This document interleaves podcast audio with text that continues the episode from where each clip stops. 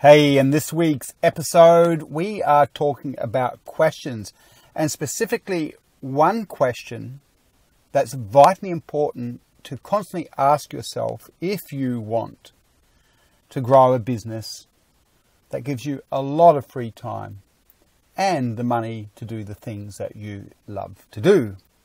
And why wouldn't you want that?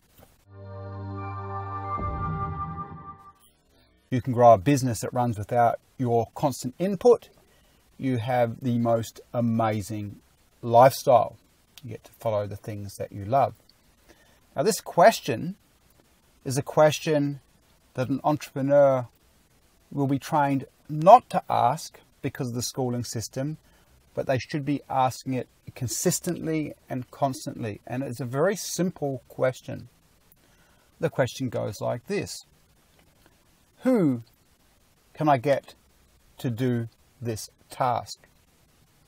Or what automated system can look after this for me so I don't have to do it?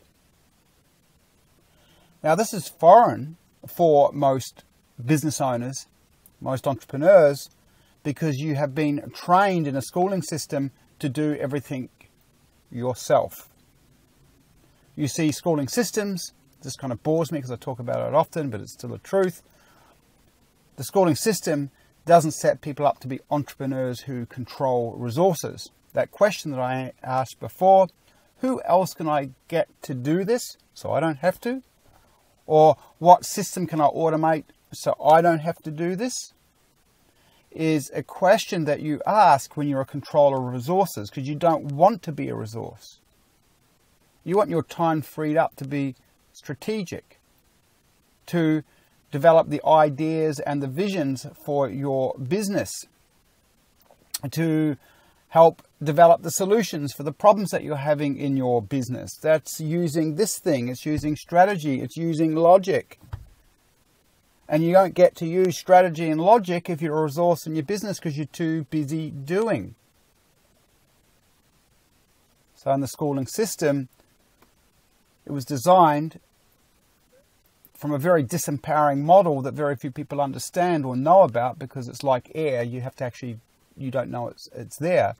But it comes from the concept that you're not powerful enough to make your own way in life.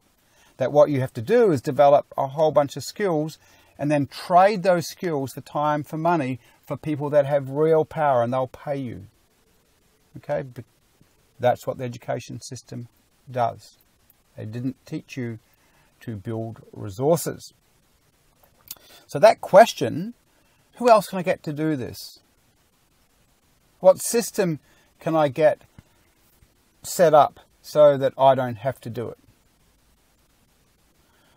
That's a question that will, first of all, do two things. It will push you up against yourself, and it is just a good, practical, logical question for any entrepreneur who's freeing themselves from the day to day tasks within their business. And if you understand our model, and if you don't, go to the perrymardon.com, you'll see a link to a masterclass on building a business that runs independently of you. There are three stages. The technician stages, and this is where lots of people get when they first start out in business.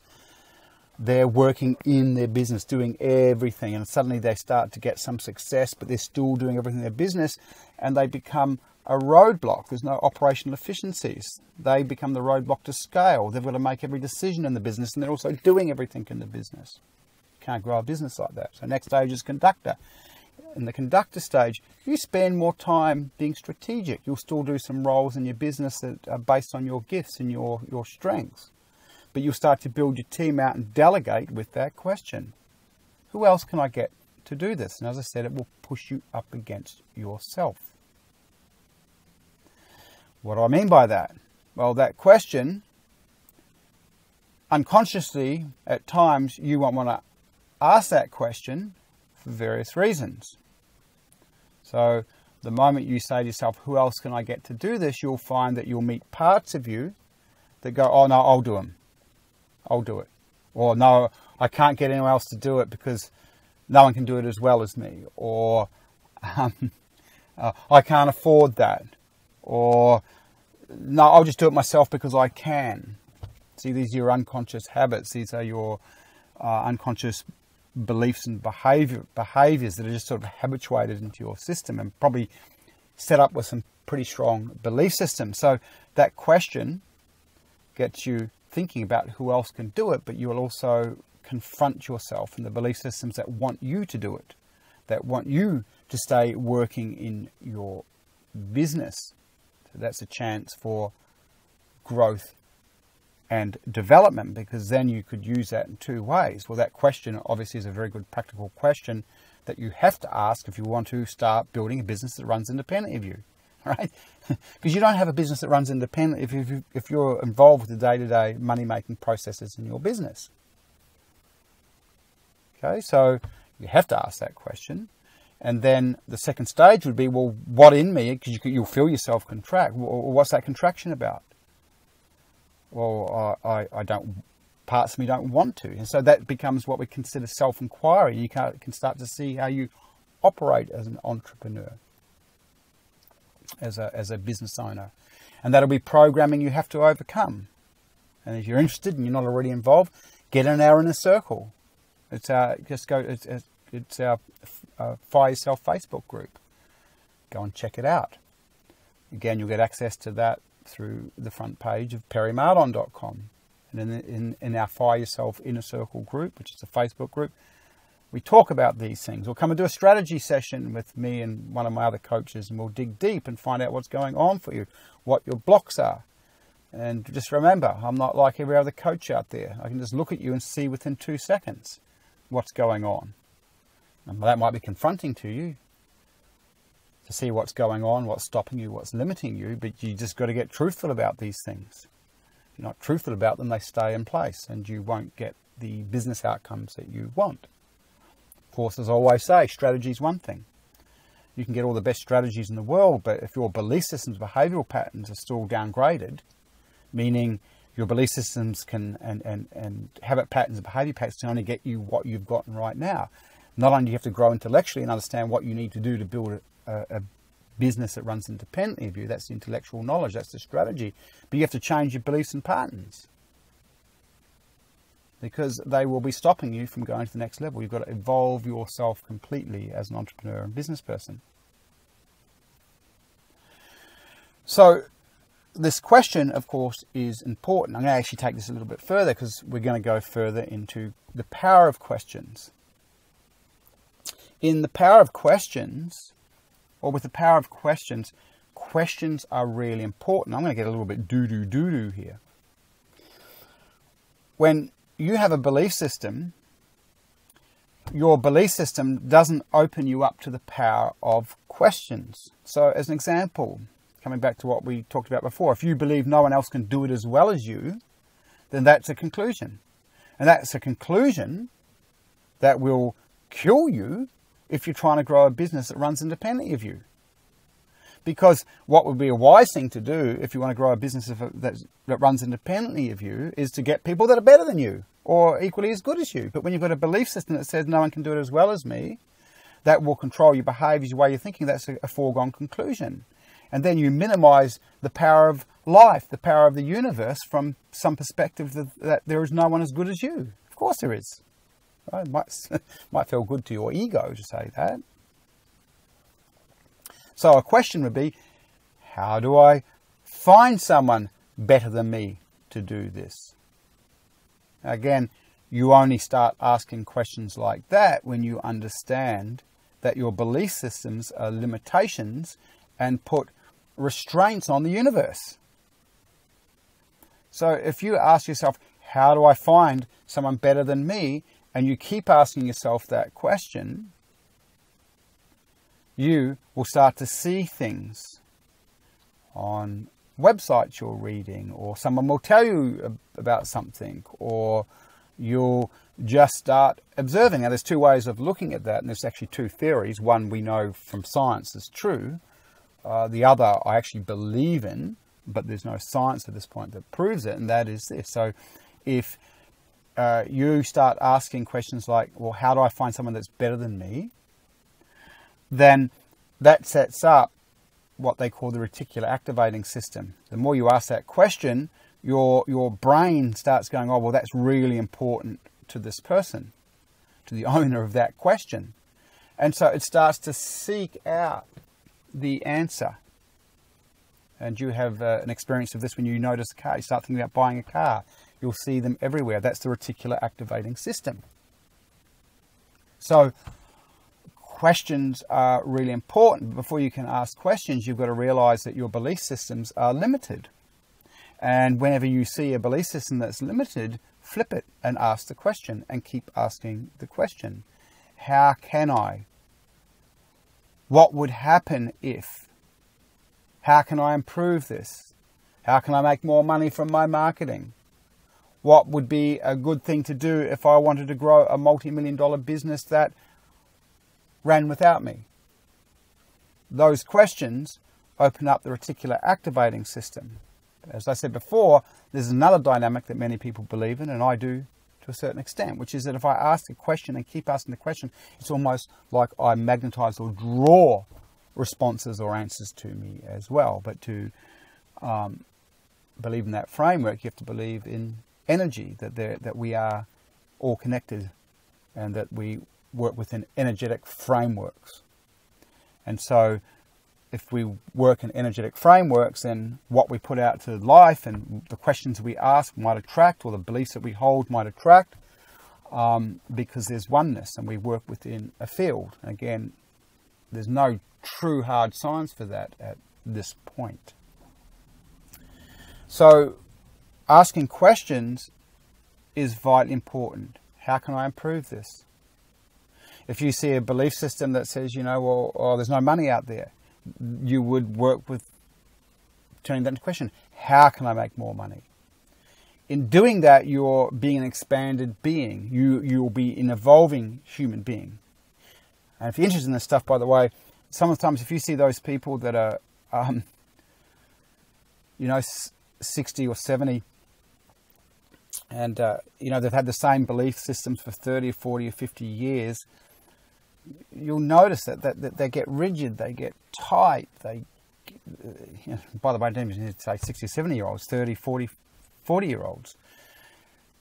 They've stopped at their beliefs, they believe their beliefs, and because they believe their beliefs, they stop asking questions and they don't entertain the mystery of the universe or the mystery of life. They've decided everything has truths. And therefore, they can't grow and they can't e- evolve. So questions are important. How can I do this better? Where can I find? What, who do I need to be if I want this outcome? So stay in questions. Now I'm just going to do something. I had a, a uh, one of my mentors, business mentor. He asked me a question this morning. A gentleman called Akbar Sheikh, who I work quite closely with. Anyway, so I'm really going sideways here, but I, reckon this is important. Um, and he was saying, he was asking me about my relationship. He asked me how that, he, he said to me that your relationships inspire me. And what are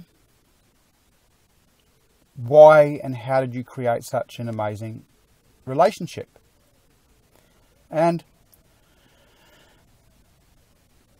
it's true. I am very fortunate in the relationship that I have with my wife. And I have to say, but it's not that that just happened by luck.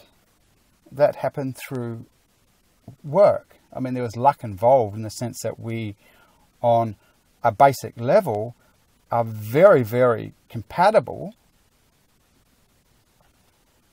But still, like everyone, when you get together in a relationship, you've got differences and people start playing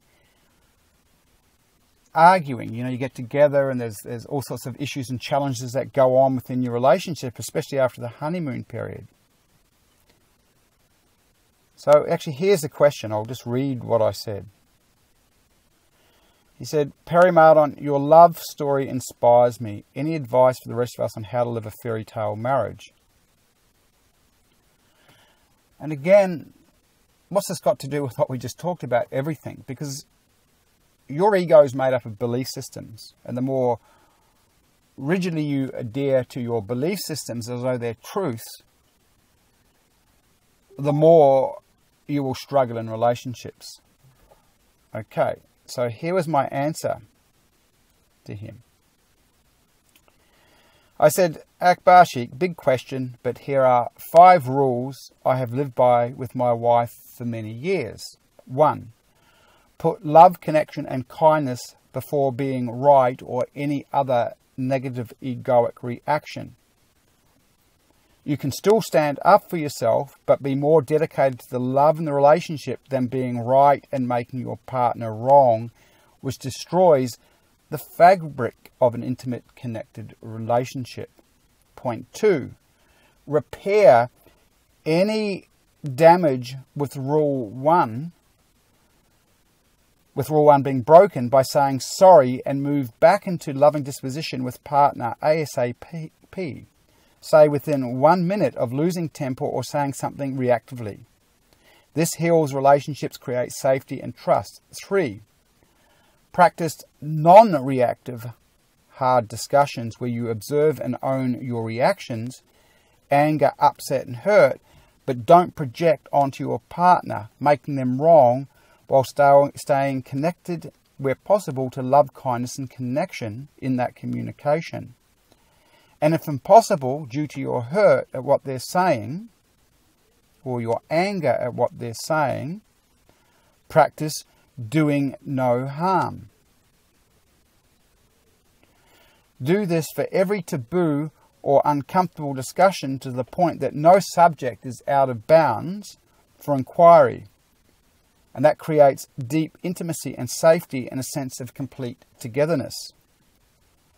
Five, be dedicated to creating love and being loving as your primary driver. And there was a bit of to and throwing I got thanked for the advice. I said, Yep, it's a practice. Hard at first, but becomes a habit and only way you want to live after you benefit from the results. This approach heals a relationship of the normal defensive attacking approach. I am right, you are wrong. I am good, you are bad thinking. Your partner unconsciously starts to feel on an unconscious level as the normal games of arguing and fighting disappear. Ladies move into their deep feminine, trusting the male, and vice versa for the male trusting the female, and that heals all childhood wounds with the opposite sex, giving you the best in response. And they give you their best in response. So you develop, once safety is in a relationship, there is a development of the best parts of that person, and they will come back and love you completely. So if you can see, this ties into what I said before. Typically, when you have uh, an argument with your partner, you will play I am right and you are wrong and you will demonize them. And if you're sitting there saying you don't do that, you are. It's a lie that you're not. Okay, the moment you've got anger in your system, righteousness in your system, all arguments are pretty much based on you're right, I'm wrong, I'm the good person, you're the bad person. I'm going to punish you now with my anger or with withdrawing my attention. That's all disconnection. Okay, so again, we can see that to have the good relationship, we've got to drop, or we can still feel that we're right, but we understand and we let that sense of being right loosen its grip on us because we're more interested in having a good relationship. And so we're not going to dump on the other person. We're going to stay connected, stay loving, not make them wrong when we disagree with them we will be able to communicate and discuss that from love. And maybe we've got differences of opinion, but if I don't make them wrong for that, they're going to start feeling safer and then they can feel communicate more about it. And if I feel hurt, that's my oh, look, I feel really hurt by it, darling, but I understand where you're coming from. You're different to me. Those types of, of communications move outside of the rigidity and boundaries of belief structure and build the ability to create connection, communion, and understanding where even in taboo subjects it might be triggering your partner they stay present and connected and understand that you are really there trying to do the best for your for your primary relationship. Anyway, I hope you get a lot from that today. I love that stuff. I love relationships. Anyway, want to do some work, come to a strategy session with me. Join me in the inner circle. Um, or if you're super ready for it, come and ask me about our Ignite Business Mastery program, where we work with people for a whole year, building them out of their business. Talk soon. Catch ya.